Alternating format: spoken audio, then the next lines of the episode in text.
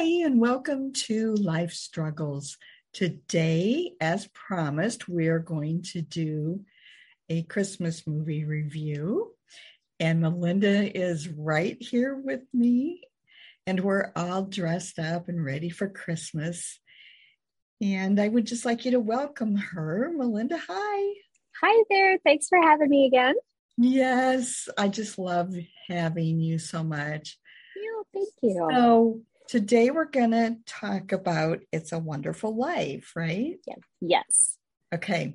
So, my audience, I'm going to be truthful. I have tried to watch it many times. Um, maybe I'm broken because my brother wanted us to watch it every single year. And like nobody could do anything but sit there. um, but I just can't get through the entire thing. Melinda, however, has, and I think you did say it took you a little bit, didn't it? It did. I I kept hearing about how amazing the movie was, and I literally watched it for like first time just a couple years ago, and then finally bought it last year. I think it was. I just maybe it's the buy-in thing. Maybe I gotta buy it. right. No, I mean I watched it before I buy it. I try to do that with all movies, but I just I don't know. You know, my stepdad loves this movie, and you know, so I, I even had that internal like, hey, you should watch this, and I just I just couldn't do it. But when I finally did sit down, I, I watched in black and white though. I wouldn't watch in color, you know, because I like the older movies. Maybe that yeah, I, I need to see the color. You know, sometimes that'll do it for people, but I know you can get both versions on Prime Video. Um, I think both of them are free with Prime for Prime members. Um, but okay. the color, yeah, but the color, I don't know if they charge for the color, but they have like certain versions on there that you have to pay for if it's like you know, the 4K Diamond Edition or whatever you call it. But um, okay. yeah, I finally did watch it, and I'm glad I did. Okay. There's a lot to be learned from it. I feel. So can you can you just give us a rundown of what the movie's about? Who, who's in it? Yeah, I sure can. Well, the um, I have to look at my notes here because I keep forgetting his name. The uh, director is uh, Frank Capra. Um, and of course, the two main characters are uh, George and Mary. Um, George is played by uh, Jimmy Stewart or James Stewart, and Mary is played by Donna Reed. Uh, so, oh, so wait a minute. Is it okay to call him Jimmy? I don't know. Like, you know, I always, but I mean, I'm younger, but I mean, I always knew this Jimmy Stewart, but a lot of the stuff that I'd read, it called him James Stewart. So I, I think maybe that's just. I'm going to see what happens when I put in Jimmy. Oh, I'm sure stuff will come up but yeah, I don't know. Everything, like I said, everything I mostly yeah, read was like James. Make sure it's the same one though. Yeah, I'd be surprised if you come up with anything yeah. different. Yeah. So we can call him Jimmy if we want. Jimmy, yeah, yeah. okay. So go ahead. Okay. Well, uh, basically, how the movie starts um, is you hear a bunch of people you like you're introduced to the town of bedford falls which is where the movie takes place and you hear what you uh, find out eventually are friends and family members and acquaintances praying for george because something has gone on you're not exactly sure what's going on at the beginning of the movie which you eventually will find out but you hear all these prayers mm-hmm. and that it it gets to the heavens where you hear these two angels talking back and forth, you know, saying, We've got another one, and this is who it is. And this is where Clarence, George's guardian angel, gets introduced. Okay. And he's kind of quirky. Um, you don't see him, you just kind of hear him. Um, but they all get together and they are discussing and, all you see is like stars. Like you don't see the angels ahead of time. It's just like looking up into the heavens on a night you know okay. on a dark night That's sky. confusing me. Okay. Yeah. So um, they tell clarence you know if, if you can save him or if you could help him you will earn your wings so, of course, like he says, it's been 200 years since he's been trying. So he wants this job. um, so, you know, you get introduced to George as a kid, first off, because, you know, a lot of the stuff that happens in his childhood is what eventually, you know, in his adulthood causes issue or comes into play. So you you see right off the bat um, George saving his younger brother from um, drowning. Um, he fell through the ice like a sledding accident. He saves him. However, he ends up with uh, going deaf in his left ear because he got a uh, really bad ear infection from that. So that you know causes issues for him in his adult life. Um, okay, wait. So what happened to his ear? He he jumped in the water, the icy water, to save his brother, right. and as a result of that, he came down with a bad ear infection, and okay. it caused him to go deaf in that ear. Okay. That's just how okay. bad it was. Okay. Yeah. So the movie, you have like that one scene, and then it jumps, and you see a young George Bailey in this luggage shop who's talking to this guy about this beautiful luggage he wants because he wants to be a world traveler. That is his ultimate goal. Mm-hmm. That's what he wanted out of life. He wasn't wanting to get married or have kids or do any of this stuff. He wants to travel. Mm-hmm. And that through the whole movie is evident. And um you'll find out that he doesn't really get to travel much. yeah, I was going to say, yeah, he doesn't get to travel. Yeah, well, I mean, just like you know, it's just life events that happens. You know, it's you. He's he's talking about traveling. He's talking about going to college and you know doing all this stuff. And his dad and uncle have the the bank and, and loan you know building there, and they are not um a building the loan. I don't know if I said bank, building loan. They are not the bank. So people come to them who can't get loans at the bank um, to to get help to buy or rent or whatever a decent home. Um, and you get introduced to a new character at this point. Okay, and I think that's where I started getting confused because he lost some money or something. Yeah. So, um, well, there's a, a couple situations where you know you find out from the get go that the the building and loan a company is is in trouble which is where you get introduced to uh, potter. Now the but easiest trouble way to, financially? Yeah like you know um, they they just never make enough money to to cover you know what they're giving. You know they're they always say that you know the bailey father was not a businessman that you know he was more giving and you know he would take people at their word and you know so it was a struggle from the get-go. Okay so were they borrowing money to give to people who were borrowing money? Well no i mean it was kind of like um, you, you find out in a later scene that it kind of all is connected. So you know they borrowed money to build a home and then they pay some of that money back you know monthly as they can but then that money goes over here to another person to be able to buy their home. So there's never a full amount of money in the bank or in their They're building and loan. Somebody else's money to yeah, like it's just this big. So yeah, so um, let me make sure I don't get off on my notes. So you get introduced to Potter, and he, like I said, as best I can describe him, is a slumlord. He's got you know he he's a very rich man but he, and he owns as much almost everything in town except for at the beginning of the movie it, that he doesn't own the bank and he doesn't own the the building and loan company and he wants it. Um but they're there to keep people out of his slum houses you know because he's got just all this all these high rents and all these high payments and people can't afford them so he evicts them and then in most cases that's when they come over to the Baileys. So you get this right off the bat um, poor visual of this guy, and, and who plays him is Lionel Barrymore. Okay. And for those who are younger, I, this is something that I ended up learning after we had talked about. We weren't sure who's like if he was related to Drew Barrymore. So after right. looking, if I read it right, it is like her great uncle. Great uncle. Yep. Yeah. So there's your like your modern name. So it's like this acting dynasty. And he did a lot of work too, but he played this character very well.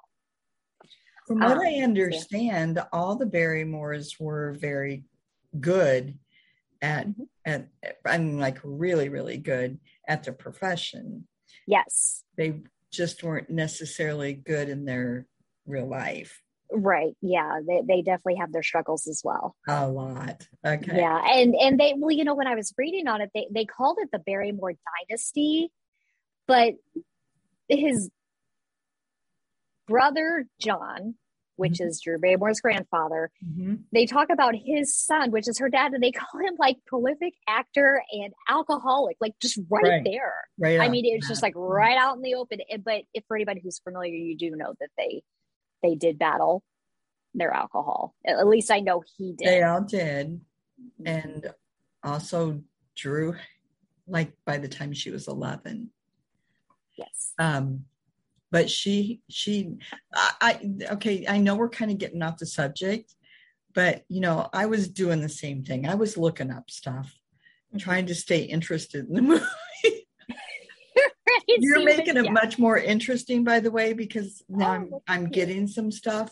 Mm-hmm. But anyway, so when I'm I'm looking up Drew's story, mm-hmm. I you know well first I looked up to see if how John was related. Did, did we say Lionel? Lionel, yeah, mm-hmm. yeah, yeah, and and all that, and John. There's like John Senior. Yeah, yeah, yeah, on down yeah. the line, yeah. And and so when it gets to Drew, the most interesting part I found, I felt so bad for her. And I love every movie she's ever been in. Yeah, I like her. I mean, in on the set and off the set, she's just a really neat person. Mm-hmm.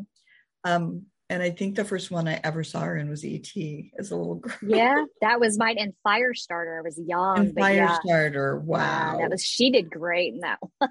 I mean, how do you act that good at five years old? I know. Well, you know, like they said, it's a Barrymore dynasty. right.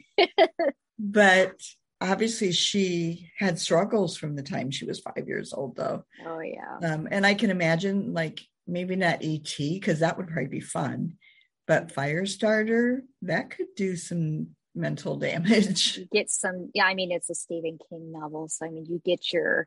And Stephen King you get some darkness kind there. of dark to begin yeah. to even write the kind of stuff he does. But, right. but yeah. But anyway, um, she actually went to court when she was 11 and yeah. had herself emancipated from her parents yeah. And she has now i think i i think i read that she's kind of got a relationship with her mom now but never has with her dad. Yeah. It, you may just have to unfortunately cut that negative influence out of your life. Yeah yeah, yeah. and but i was surprised that they that long ago because I think it was just until about five years ago that I even knew that kids could emancipate themselves. Oh yeah, like I that seems young, but uh, so I don't know if they like did it into a care of care of another guardian, but I think I was like sixteen where you can be like completely on she your was own. completely on her own. That's crazy. I know, and she she did all kinds of of things to support herself. Yeah. So yep, crazy.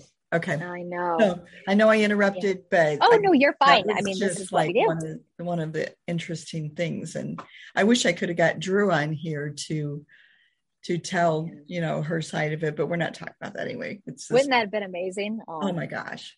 Mm-hmm. Okay. okay, so continuing on, so you know you've got George Bailey, who's this bright-eyed, zest for life man, um, and he gets reacquainted with um Mary, um, you know, they knew each other as kids, but, and he's automatically just drawn to her like, oh my gosh, still wanting to do his own thing though. So, um, you move on in the movie and you uh, see that uh, the oldest Bailey, his father, has a stroke, um, and he ends up passing away.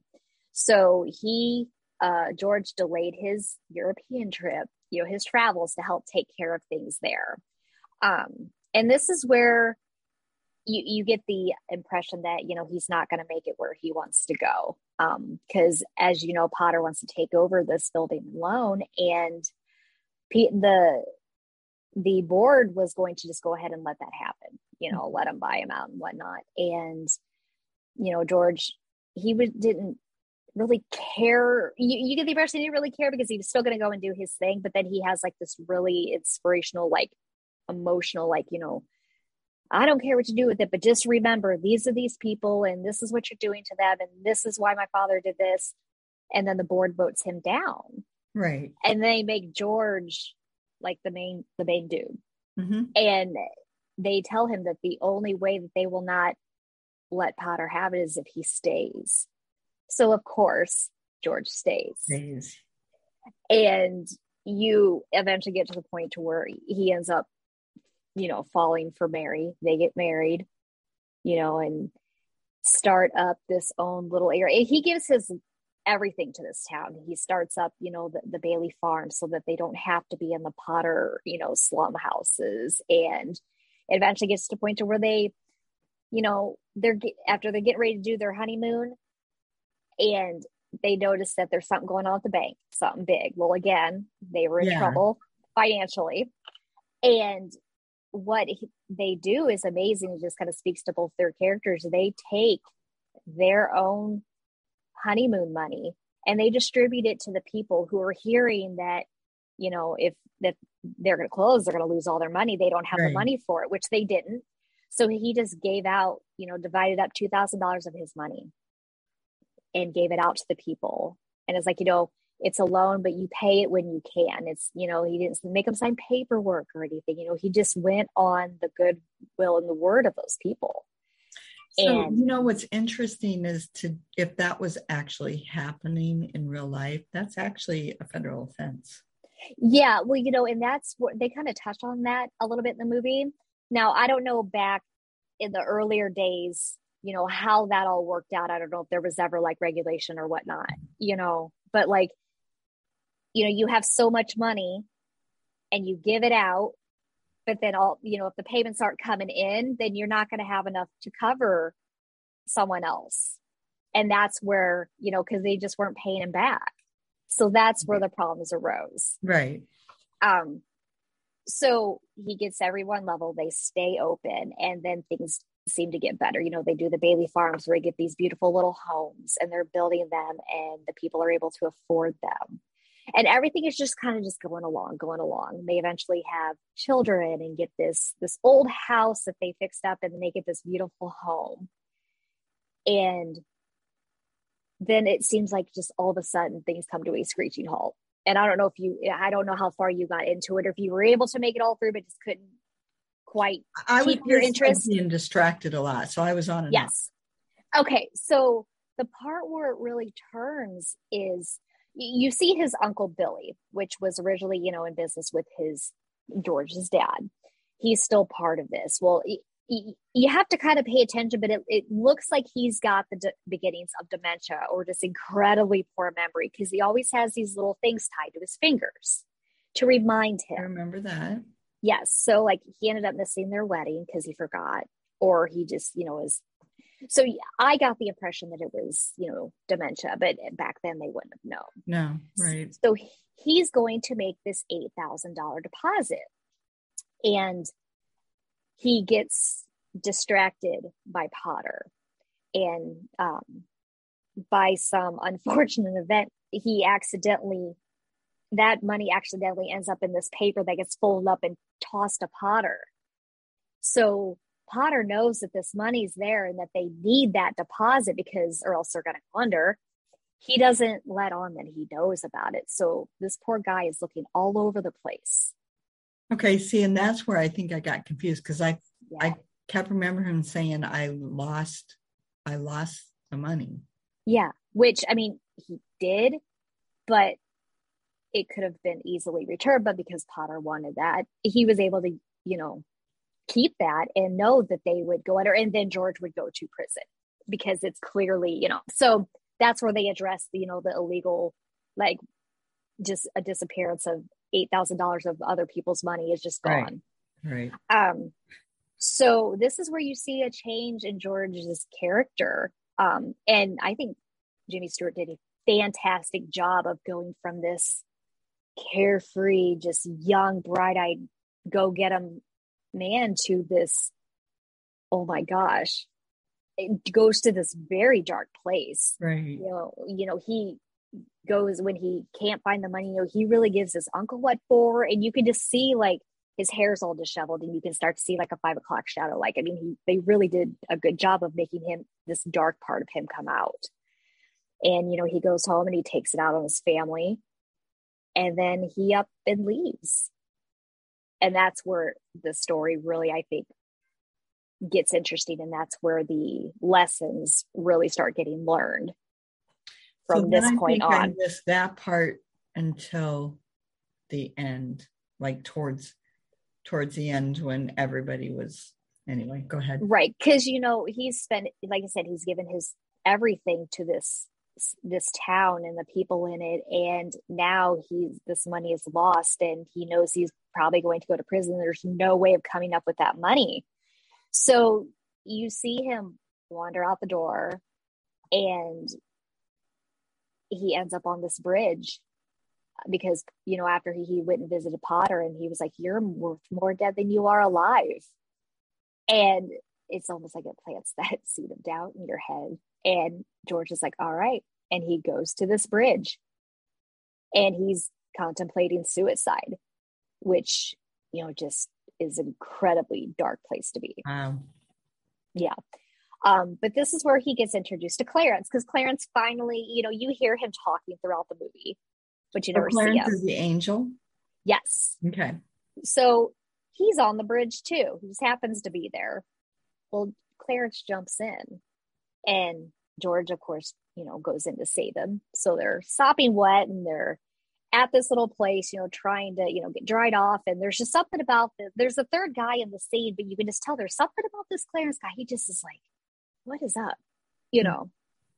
And George is just having this awful time. You know, he's got this bloody lip and he's cold and he's depressed and he just doesn't want, you know, he doesn't want to live anymore. And he makes that comment. He's like, you know, I wish, you know, the world would be better off without me, or I, I wish I had never been born. And Clarence makes that happen.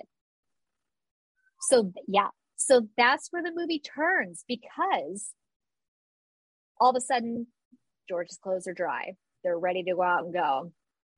But it's because he was never born.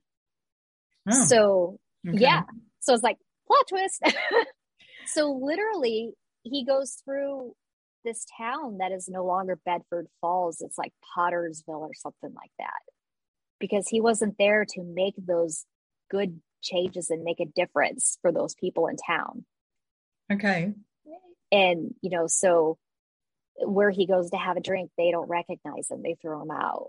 You know, they, he goes to his mother. She doesn't know who he is. He tracks so does down he look different no well no no it's just like Okay. like he was never born so it was just just someone looks the same but they don't know who he is because he never existed okay and so he goes to look up his wife mary and she's what they call her um, like a spinster. Like she was never married. And you know he's trying to convince her that he's like it's it's me it's me. And he goes to their what should be their house and it's abandoned like it was before in the first part of the movie. And he hates it. Like everything that he sees that the the town was it was just everything that he had worked so hard to prevent his whole life. So you you lear- he's learning this lesson that you know okay yeah things are bad and i don't want to live. But then you know it gives you that opposite side of the fence look. It's like okay but this is what it's like if you hadn't been born. If you're not here like this is what happens. So he decides you know he has that turning point. He's like you know i want to live and Wants to go save we can fix everything? this. Yeah yeah. So everything goes back. And he's like oh my gosh you know he reads this and he's like oh my gosh you know me you know and he was just you know so they're the cops are out looking for him. You know his wife is called all over and so they, actually they're just trying to find him. disappears he really disappears. Yeah it's like nothing had ever happened. He was just some random human being on the I street mean, like you said, his like the cops are looking for him, and his wife is looking for him. So did Mm-hmm. he like walk out the door? Or? yeah i mean it's like he walks out he ends up on the bridge but he's back on the bridge So they're looking for back. him because he walked out and didn't come back home. Yes, and Okay. she called the cops, the police, right as he was leaving because she just this was not him. This was Okay. not the character you're used to seeing. And like I said, just the look in his eye, that like the look that Jimmy Stewart was giving, you could just he he did so well. I mean, you literally like there's this part in the movie where he just has these wide eyes and he's just like, oh my gosh, and it just kind of gives me the shivers because it's like, oh my gosh, it's just it feels dark, and it just so anyway he comes, you know, he's on the bridge. The cop's like, you know, hey, they've been looking for you. Get on home. And he goes home, and you find out that the town has banded together to bring in any and all money that they can find. And they come in with this big basket and they're just bringing it in and they're bringing it in. Just throwing all their money in. Yes, yes. And then he, his friend out of New York, I think it is, like sends them over like a really good amount of money that will keep them afloat and all's good.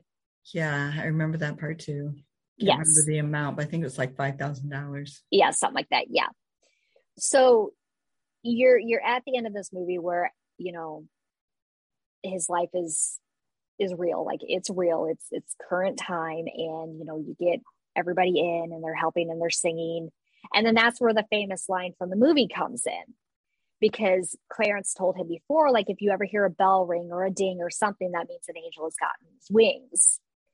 Oh, yeah. So when that bell rings yeah when that bell rings at the end like on that christmas tree his daughter is like you know look daddy teacher says every time a bell rings an angel gets his wings. And he's like that's right. And he's like way to go clarence because clarence got his wings and became an official full-fledged angel.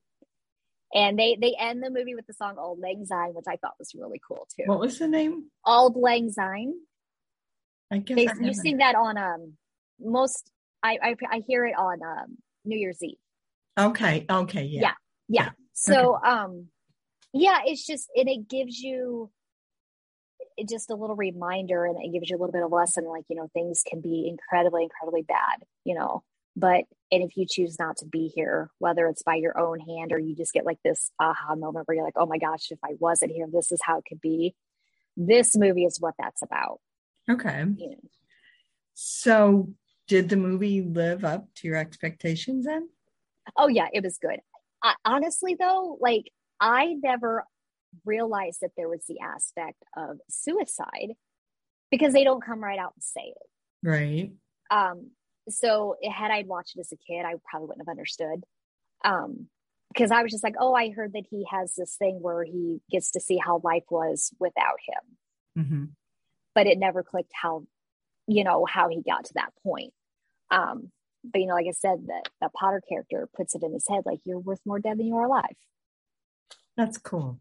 It, Yeah. It, it doesn't. To me, it didn't seem like something that children would understand. Yeah, no, it, it, kids in there. There's not. It's not really about those kids that are in there. yeah, no. And the only time I mean you really see them as a whole in the scene, I think they've got yeah, they've got four kids. Or Yeah, so you got the oldest one, you know, and the and the girls playing the the oldest girls playing the piano, and the youngest one's just playing around.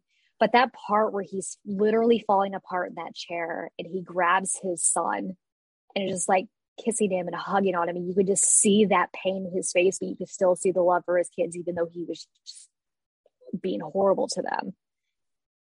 Uh, it, it was it was kind of heartwarming, you know. And then he's got the little one upstairs who was running a fever and had to be seen by the doctor there at home, and he just has this tender moment with her, and but it just kind of goes to show you you have those moments, but after that scene, he was off contemplating ending his life, and that's like I said, that's where the lessons are learned. okay, so um, what is one good or bad thing that stuck to you out to you in the movie? I think it's probably the fact that they addressed, but not addressed, but they they gave a hint to the suicide. You know, I just it, it kind of really took me by surprise because you know in a Christmas movie, I guess you kind of wouldn't think of that. Right. I don't even think it would have been. Most of Christmas movies are always like it's always going to end up happy and everything's going to be yes, yeah, and if you deal pretty with deep in a Christmas movie, but yeah, and I mean for the time too, it was Oh, wait, it's Thanksgiving 1946. but it's Thanksgiving. No, I mean like in 1940, uh, 1946 is when this movie was made. So it's like at that time, that was kind of a subject that would, I mean, it's still kind of taboo today, but like even then is like the stuff you don't talk about. But I feel like had they not put in that line from Potter about him being worth more dead alive, I don't even think it would have had that element of darkness. I would have even probably thought twice about it mm-hmm. watching it. But then you see him like go off and do that. But another thing that also sticks out with me is I like the lesson learned and that people will come through for you if you have helped them before you know without judgment without right. Right. you know throwing them out on their rears if they can't make their payment you know and you know it, one of the lines that jimmy stewart says as george bailey's character you know it talks about how potter said you know they needed these people needed to wait to you know raise $5000 to be in a decent home and george bailey's like wait wait for what he's like to have a like a roof over their head, a nice bed to sleep in, or you know, comfortable. Why why should they have to wait for that? If you can help them now, right? You know, it's difficult for the working man to raise five, raise five thousand dollars, and you think of that money back then. Think of it now too. It's like yeah. that's a lot for like for a, my husband and I and our family. That's a lot of money. Mm-hmm. You throw that back in the 1940s, right? A lot of money. Lot. Mm-hmm. Yeah so that's those are kind of like there was there was good and there's bad but those are what i kind of took you know the points kind of stood out for me okay um what um life struggle since we're talking about life struggles do yes. you think that affected george bailey the most um i think it was his need and want to help any and everybody over himself you know, and he probably didn't really realize it at the time that it could potentially do damage to him. I think he just wanted to do as much good as he can or he could regardless of the outcome. So I don't know exactly what like if there's any like a specific word for it, but the need to always try to fix things or make things right for someone. I feel like that really led to where that he got to be in that deep dark place where he felt like there wasn't any hope or that he wasn't worth trying to save himself you know he was always willing to help someone else but when it came to him it's like he gave up pretty quick i feel did you happen to look up any reviews on it you know I, that's one thing i did not do because I, I i I've only ever heard good, so I, I never even really thought to look up reviews. Let me see here. In the meantime, um, what about did you look up like you just said how you felt? Mm-hmm. Um, his life struggle was, but I wonder maybe you can look it up at the same time I'm looking the other part up. Um, if they actually would describe his life struggle in that movie. Oh, like how they would explain it, mm-hmm. kind of? Yeah. Let's see here. Let me go here real quick because, you know, it's, I mean, there's probably a, a decent, well, I don't want to say decent amount, Wait, there's a lot of, hmm. I feel like there's a lot of struggles that he does go through. Yeah. So I was going to do reviews, but okay. Well, but like if you put, if you Googled what life struggle did George Bailey have in the movie, mm-hmm. or the or the what was his biggest life struggle? Yeah, I can try that. And I'll and I'll do the reviews here. Okay, we'll look at. Maybe. Let's see here. I feel like I've looked up this thing so much that it's going to start trending at some point. right. trying to do so much research on it. And oh my gosh. Well, maybe you'll help, you know, they still get paid every time somebody watches that. There we go. Okay. I I did remember when I because remember it popped up when I when I looked up on our last podcast the um, 10 most popular Christmas movies or mm-hmm. holiday movies, and it was number one. It was- Yes. that was like so shocking. And at that time, I remember looking up, um, I hit on it or something, but for Rotten Tomatoes had given it 94%. And for Rotten. Tomatoes to give that high, they don't do that. So, okay. I mean, no, they don't. I mean, theirs are usually 25, 30. They're they're really, really, really hard on movies. On movies. So- yeah. So that seemed to me like that was really good. Um, Let's see here. So Will they I'm talk about- read it. I'm going to read a Oh, go ahead. Yeah, go ahead. I'll do that. So this was this was just recently. So they're still watching it. See. See, oh, there you go. Okay, so this guy gave him a five star. Said, I'll cry 20 times, but warm with laughter and glee.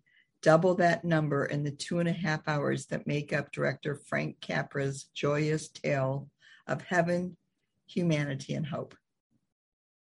You think that kind of describes what the whole movie's about? Oh, yeah, absolutely. And then um, the next one is also a five star. And this gentleman says, This is the all time greatest film about America's heart, a film you can never forget. Billed as a Christmas time classic, the film is at the same time a great kaleidoscope of what made America. It's working middle class, the greatest the world ever knew. Yeah. And then one more.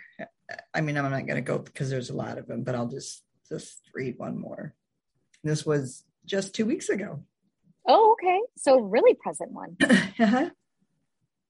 It's a Wonderful Life is rightly stated as one of the greatest films of all time, and it is certainly Frank Capra's best film.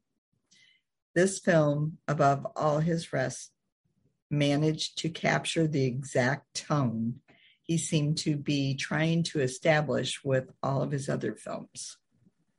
Where others he could fall on the sides of melodramatic or corny at times, this is never the case in this film. Capra strikes the right balance as he does have some sweet moments in there, but overall, it's actually a depressing story of a man who fails to live out many of his dreams, sacrificing it, it all at his own choice for the common good. The film brilliantly builds up to its supernatural climax, which comes in a surprisingly effective fashion. The performances are uh, uniformly excellent, with James Stewart giving his career best performance, which is really saying something. It is really is the film Capra spent his whole career building to, as it is the perfection of his style. It is also proof that a happy ending can be just as effective as a sad ending, as this has one of the greatest endings of all time. I agree with that. Just, it leaves you feeling good. At least it did for me. yeah, that's that's. I, I I feel like I need to watch more movies that the producer did, Frank Capra. yeah, you know, my father-in-law, um, he's like a never-ending uh, supply of information. Like you can name any like film uh, actor or actress from like the 40s and 50s, and he can tell you when they were born, where they were born, when they died, and where they died, and like all these movies. I'm just like, oh my word! Like the wires kind of short out my brain because he just knows so much about it, and he knew he knows some of Capra's movies. It's like everyone I'm looking at though is old. In the movie, The ones that he directed, oh yeah, I mean they're you're looking in the 40s, 30s. yeah. Well, you know the uh, Rosa. Uh, It said that he was an American motion picture director who was the most prominent filmmaker of the 1930s. yeah, uh, Leonard uh, Barrymore. Um, wait, what I call it? Lionel. Lionel, thank you. Um, he was born like 1878. So you've got older actors in there. So I mean, that's not surprising that a lot of his movies are older. Okay. Well, anyway, what did you find? So I found, you know, I found a few things. They're they're kind of tying it in with uh Jimmy Stewart's real life, which really he yes, which he, you know, he dealt with a lot of stuff. You know, he, you know, we'll get to that in a minute, but he did enlist in the military, and you know, he, you know, did his time in the military, and you know, you end up finding out that he, you know, came back with PTSD. But so they kind of all tie it in, but you know, he suffers from the anxiety, poverty, you know you've got the bullying of you know potter's character you know towards you know uh, jimmy stewart's character you know and not just his character but the older um his father uh, george bailey's father you see at one of the first couple scenes in the movie where he's in there you know kind of badgering this guy you know into selling or you know you're not a businessman mm-hmm. you know so there's just all these and then you know stress of being a a businessman, the stress of being a husband, a father, you know, and everyone's counting on him in this town to keep them out of, you know, what would be considered Potter's Village. You see in the alternate universe mm-hmm. that happens. So he he's got a lot on his plate. And it, it's amazing at how well he handled that up until that point. But you know, with the previous fact that, you know, they always seem to be somewhat short on money when people needed it or when they the payments need to be made to the bank or you know or whatever you know, they still kept, he still kept up good spirits about it. But that last one there was just like, that was the breaking point. Right. And like I said, the big turn of the movie. Okay. Okay. Um, let's see here. Question. Okay. Um, I guess, did you know that It's a Wonderful Life was the first movie James Stewart did after he returned from the military? that was not until I did research that I found that out. Wow. Okay. So, yeah. And, you know, it was kind of funny because my father in law made the comment that, you know, he had read that it had been difficult for Jimmy Stewart to get back into Hollywood. Not only just because he suffered from, you know, his time in the military, but, you know, his looks weren't the same. You, you spent four years away and you're in, you know, the armed forces. It just, he was very skinny and gray when he came back. And this is at the time where um that you had like uh Kirk Douglas, you know, he was getting big and he was this toned, good looking good man. Looking, yeah. Yes, you had all these men that were and that's not how he looked.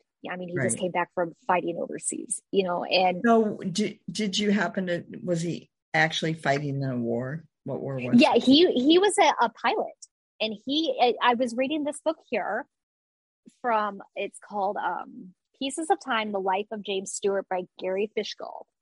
Okay. And we'll I think it's a really good picture of him. We'll have to um, remember to put that in the at the, yeah. At the bottom of our things. So yeah, um, I got. I didn't have a lot of time to read the book, but I went through because my father-in-law is the one that actually told me that he enlisted in the military and actually did like was in charge of missions and i'm like oh my gosh you, you kidding me like this this hollywood actor is you yeah, know i want to look in charge of all these people okay because i want to see where we can tell everybody to get it if they want to read it oh okay yeah Okay, so I, I literally found this at a garage sale for my father-in-law like over the summer. Didn't think anything of it. So then he brought may, it down. We have to go to what's the name of that place? That what's the name of that website that people go to to sell things, and they're usually old stuff, and you can like look up. It's, mm, I I buy a lot from thrift books. That is a really good place to find. That's a website. Older books. Yeah, yeah, they have an app too.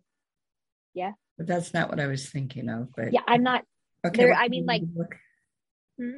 what's the name of the book? It's called Pieces of Time The Life of James Stewart.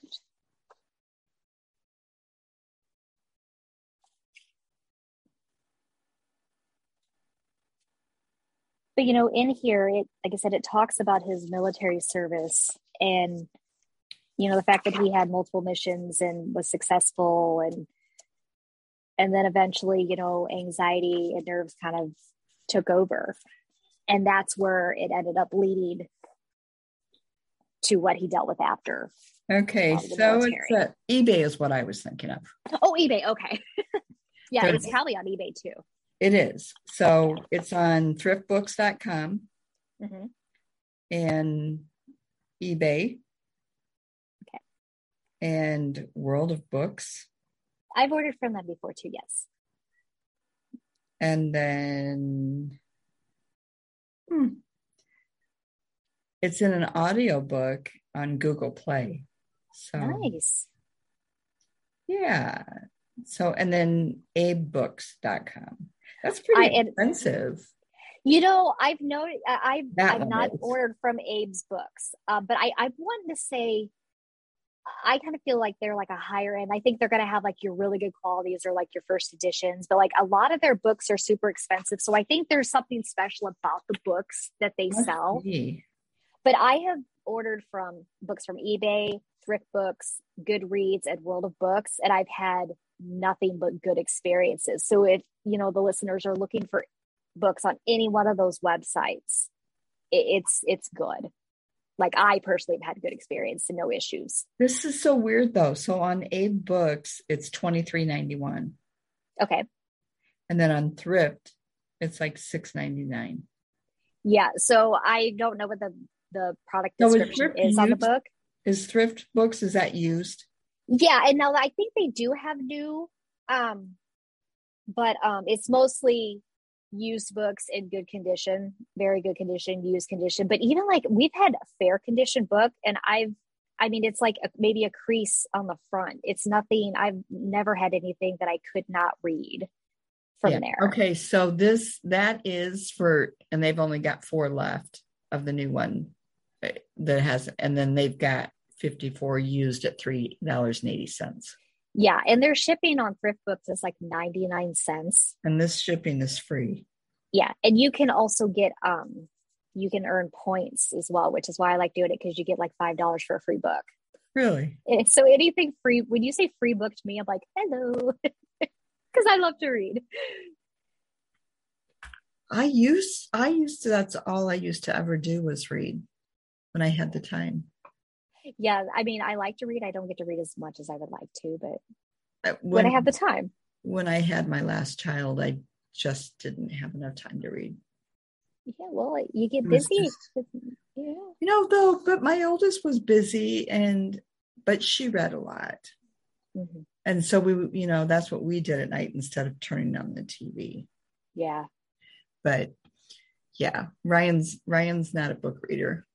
So he's my. I, i'm yeah i'm i'm the main book reader in my house i mean my oldest ella she'll read book every now and then like she got into the harry potter stuff and you know but then she's working the I had to. Okay.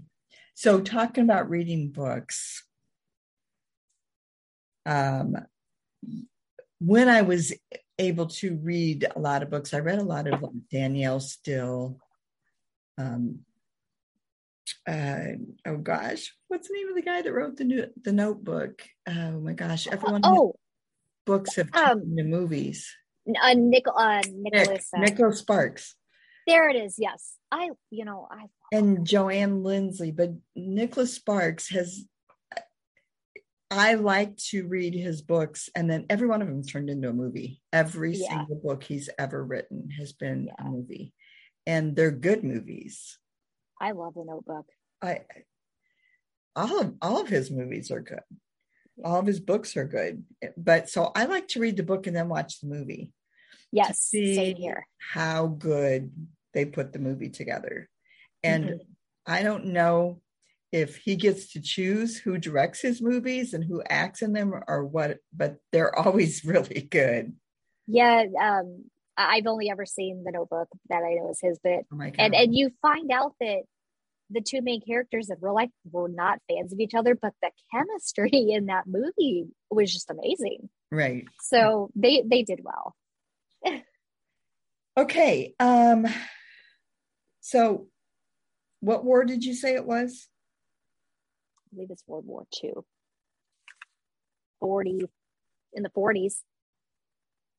So yeah, we're talking World War II because he long was that war lasted. Because I was thinking my dad was in that one. Like four years. Boy, I tell you what, history is not my strong suit. Let me look here because it says May 7th, 1945, the war in Europe came to an end. So 44. look here for other dates. 43, 42. He was promoted to first lieutenant in early July of 1942. So, yeah, yeah, World War II. I don't know the exact start date, but it says in 42 he was. So I, I, I don't know why I'm thinking it's like four some odd years. We'll have to look that up. Okay, so it it started in 1939 and it ended Oh, in okay. 1945. Oh, okay. So you're looking at six years. Oh my my dad couldn't have been in that one. Yeah. He'd have been too young. So whatever one came after that. Okay. Well, so we got that one. And then I think I just had one more question. Um, Okay. Were you aware that James Stewart, who will remind everybody played George Bailey, right? Mhm. Suffered from PTSD as a result of his time in the military. So That is, yes, that is one thing I did know. And that was through just hearing information from my stepdad and my father in law. And I, you know, I did go research it. I, I have a psychology degree. Mhm. So that stuff always intrigues me. Um, So, did they actually call it that back then, or was that like later in his life that he was still going through stuff that they diagnosed it? yeah, back then they didn't know what it was. I think they called it shell shock back in the day. Oh, wow. Um, but you know, the official name for it these days is you can now tell it is post traumatic stress Right. disorder. Right. Um, so yeah, he he suffered greatly from it. You know, like I said earlier, they took him off of missions. It was an unofficial, and that was everything that I've talked about that I got from this book. Okay. It said that they had unofficially taken him off of you know flight missions where he was in charge just because his nerves and his anxiety. You know, he'd be anxious, and, and who wouldn't be before being in charge of men going into battle? You know, in planes. Um, and you just have those that you know those bad situations that sometimes will derail a person so after the war was done he he came home and you know and and got back into movies but people around him had noticed that he physically had changed you know he was gray and just skinny and just you know fidgety and nervous. And i mean even his appetite was affected you know on you know they were saying that he was eating like ice cream and peanut butter because it's literally all he could keep in him. And you know he would just you know have the nightmares and he would just have the struggles.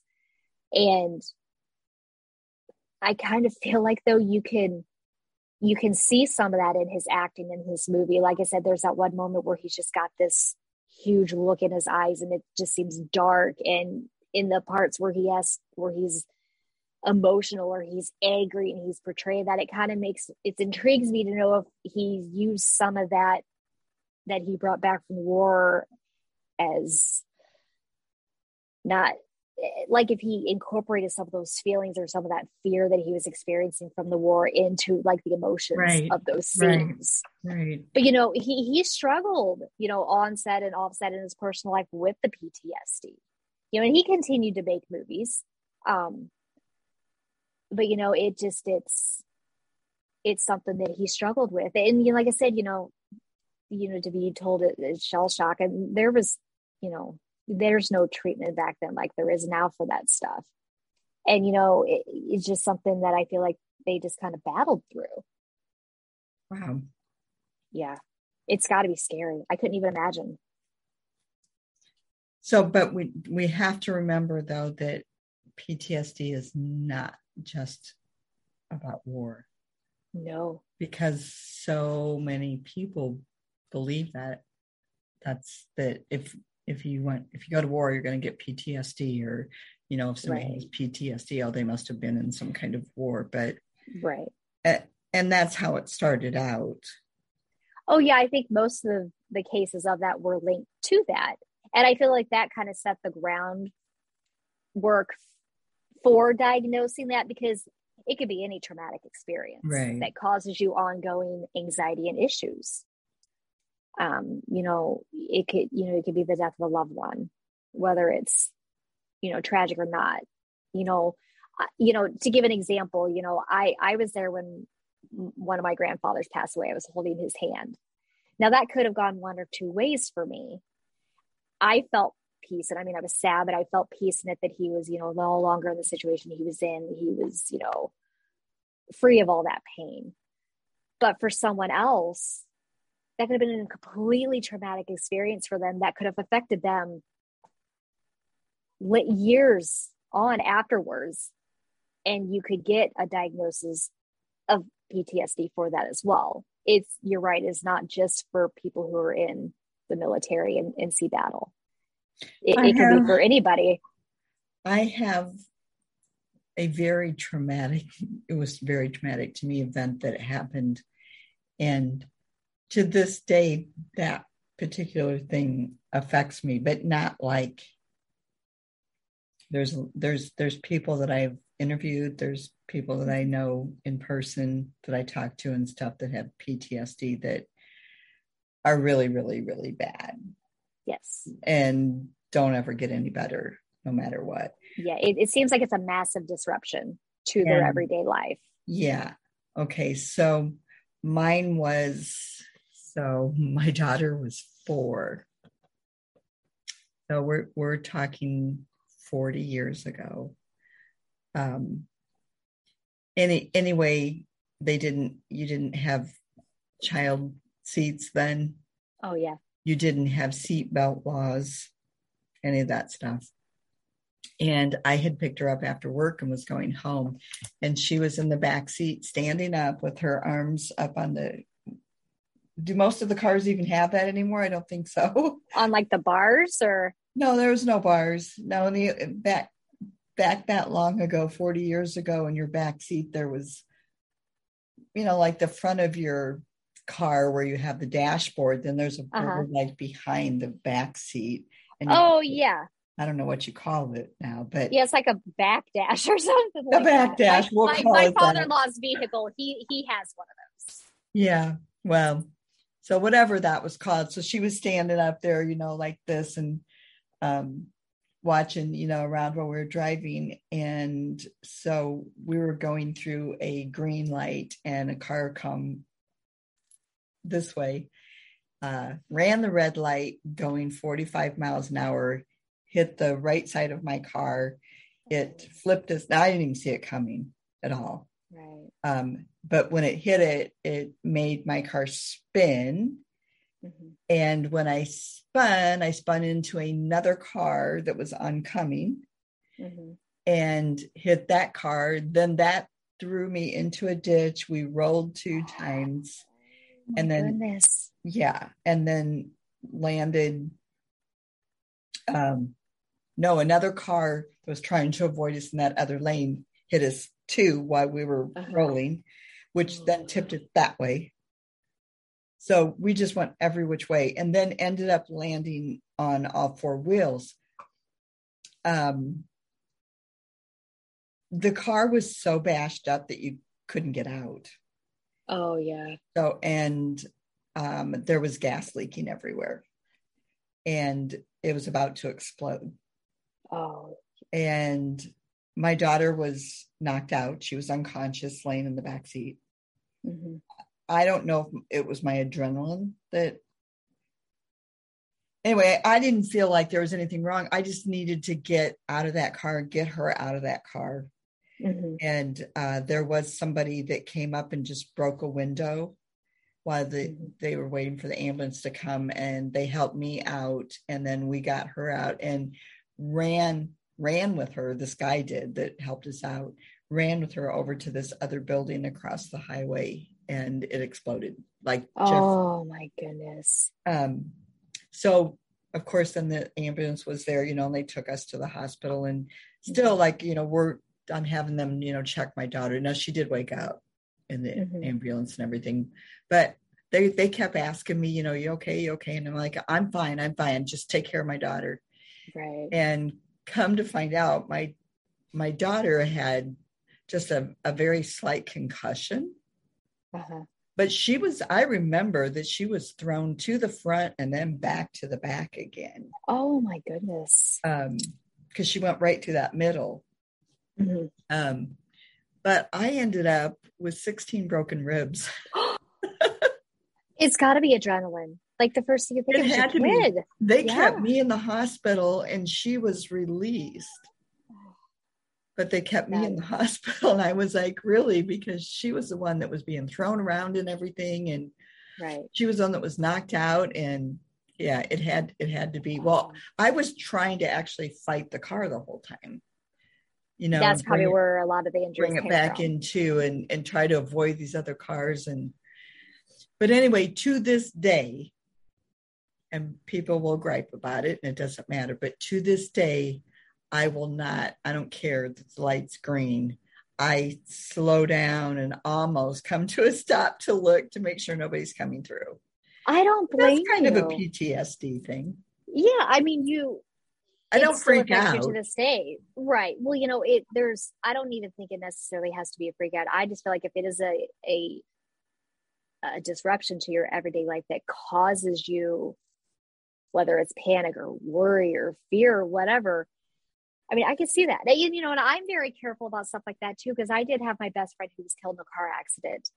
I was pregnant with my son and it, she was my world. I mean, we're, we're talking from like little itty bitties on up, mm-hmm. you know, and I'm the same way to this day. I mean, and, and, it wasn't even like the situation of how their accident happened. They hit black ice and crossed the median, and they hit a semi, uh. and it and it killed her, and he survived. You know, her husband survived. But it's not even that. It's just I am so hyper aware when I drive now. I do the same thing. Yeah, I see a green light, but you can best bet that I'm checking both ways. And yeah. even if i'm at a stop I, mean, I don't i don't actually stop going through it but like before i'm even there i'm already looking both ways yes. and slowing way down.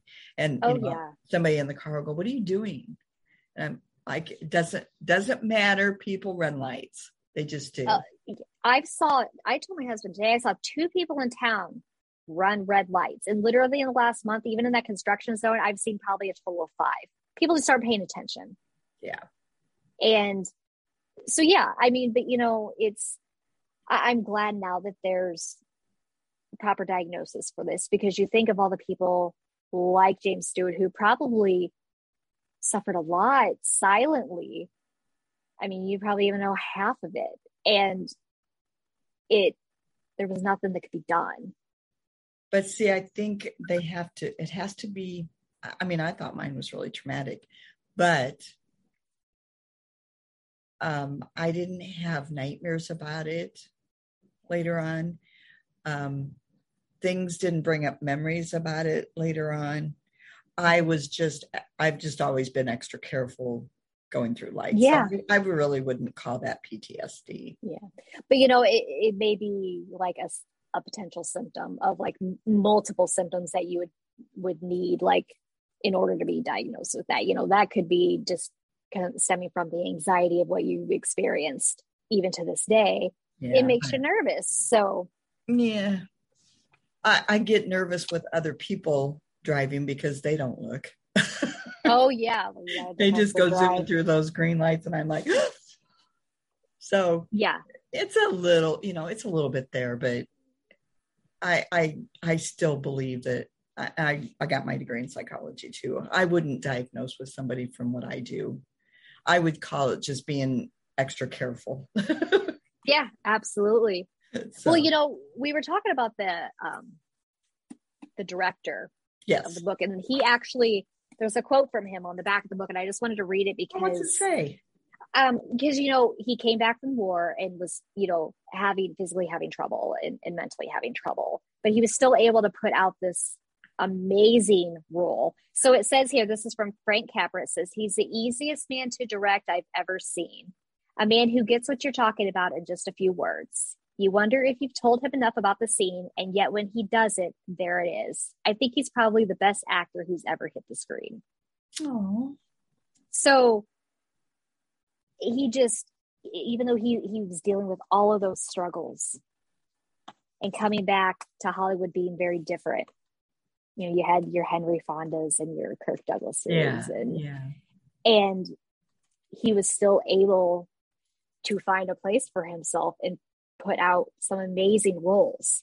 And maybe that's where, I mean, he got that, you know, he got so good at is because of that. Mm-hmm. Yeah. Well, you know, I came across the clip. Uh, this was when I first had, uh, after I first watched the movie, and, and then my stepfather told me, you know, that he was, you know, fought the military and that, you know, he flew planes and planes and he had had PTSD. I went, you know, just kind of looking for interviews and stuff just because, and I like Johnny Carson.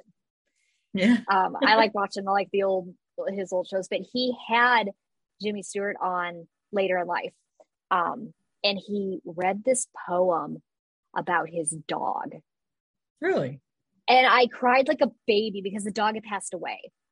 Oh. So if you get a chance to see it, you want to kind of see what he's like off screen.